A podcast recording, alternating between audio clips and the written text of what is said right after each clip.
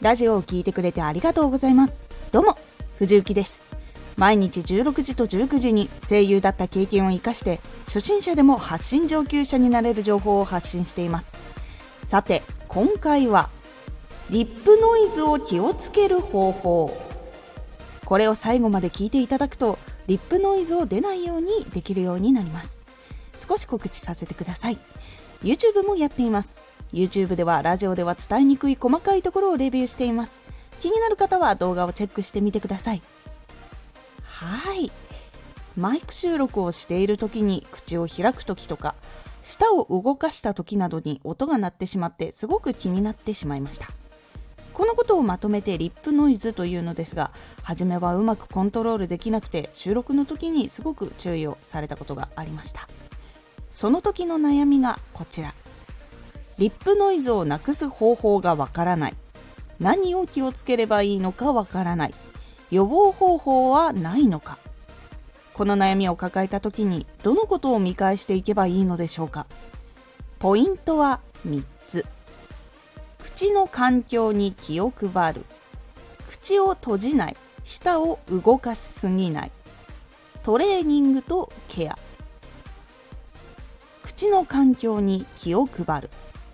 リップノイズは唇とか口の中とか舌から鳴ることが多いので口の中の乾燥などが影響を与えてしまいます。口の中がネバネバしていたり乾燥していたりすると音が鳴りやすいのでリップを塗ったり歯磨きをしたりするようにしましょう。特に収録中はジュースお茶は避けるようにしましょう。おすすめは水です。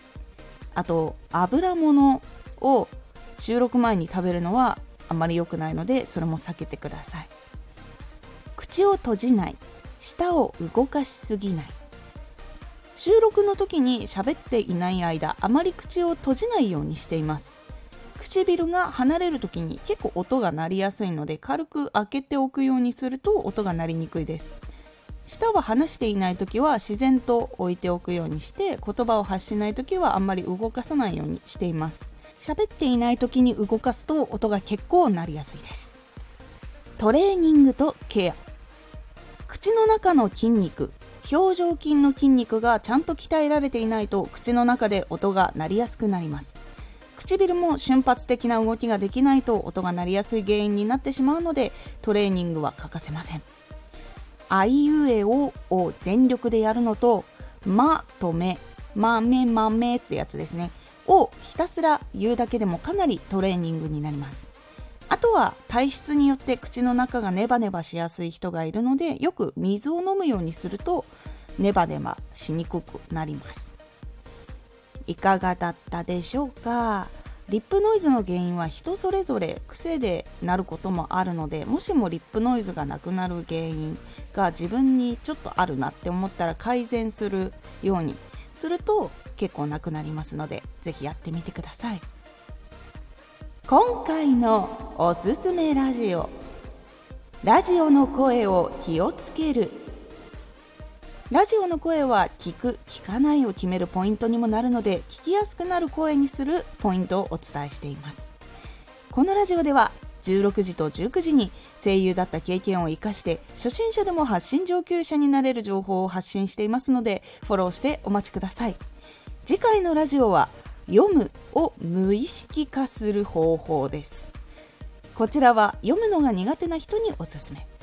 読むことが苦手っていう方もその苦手が取れるという感じになっておりますのでお楽しみに。Twitter もやってます。Twitter では活動している中で気がついたことや役に立ったことをお伝えしています。ぜひこちらもチェックしてみてね。ストレッチ結構がっちりしたんですけど結構いろんなところの疲れとかも取れるのでちょっと続けて体をケアしようと思います。今回の感想もお待ちしています。ではまた。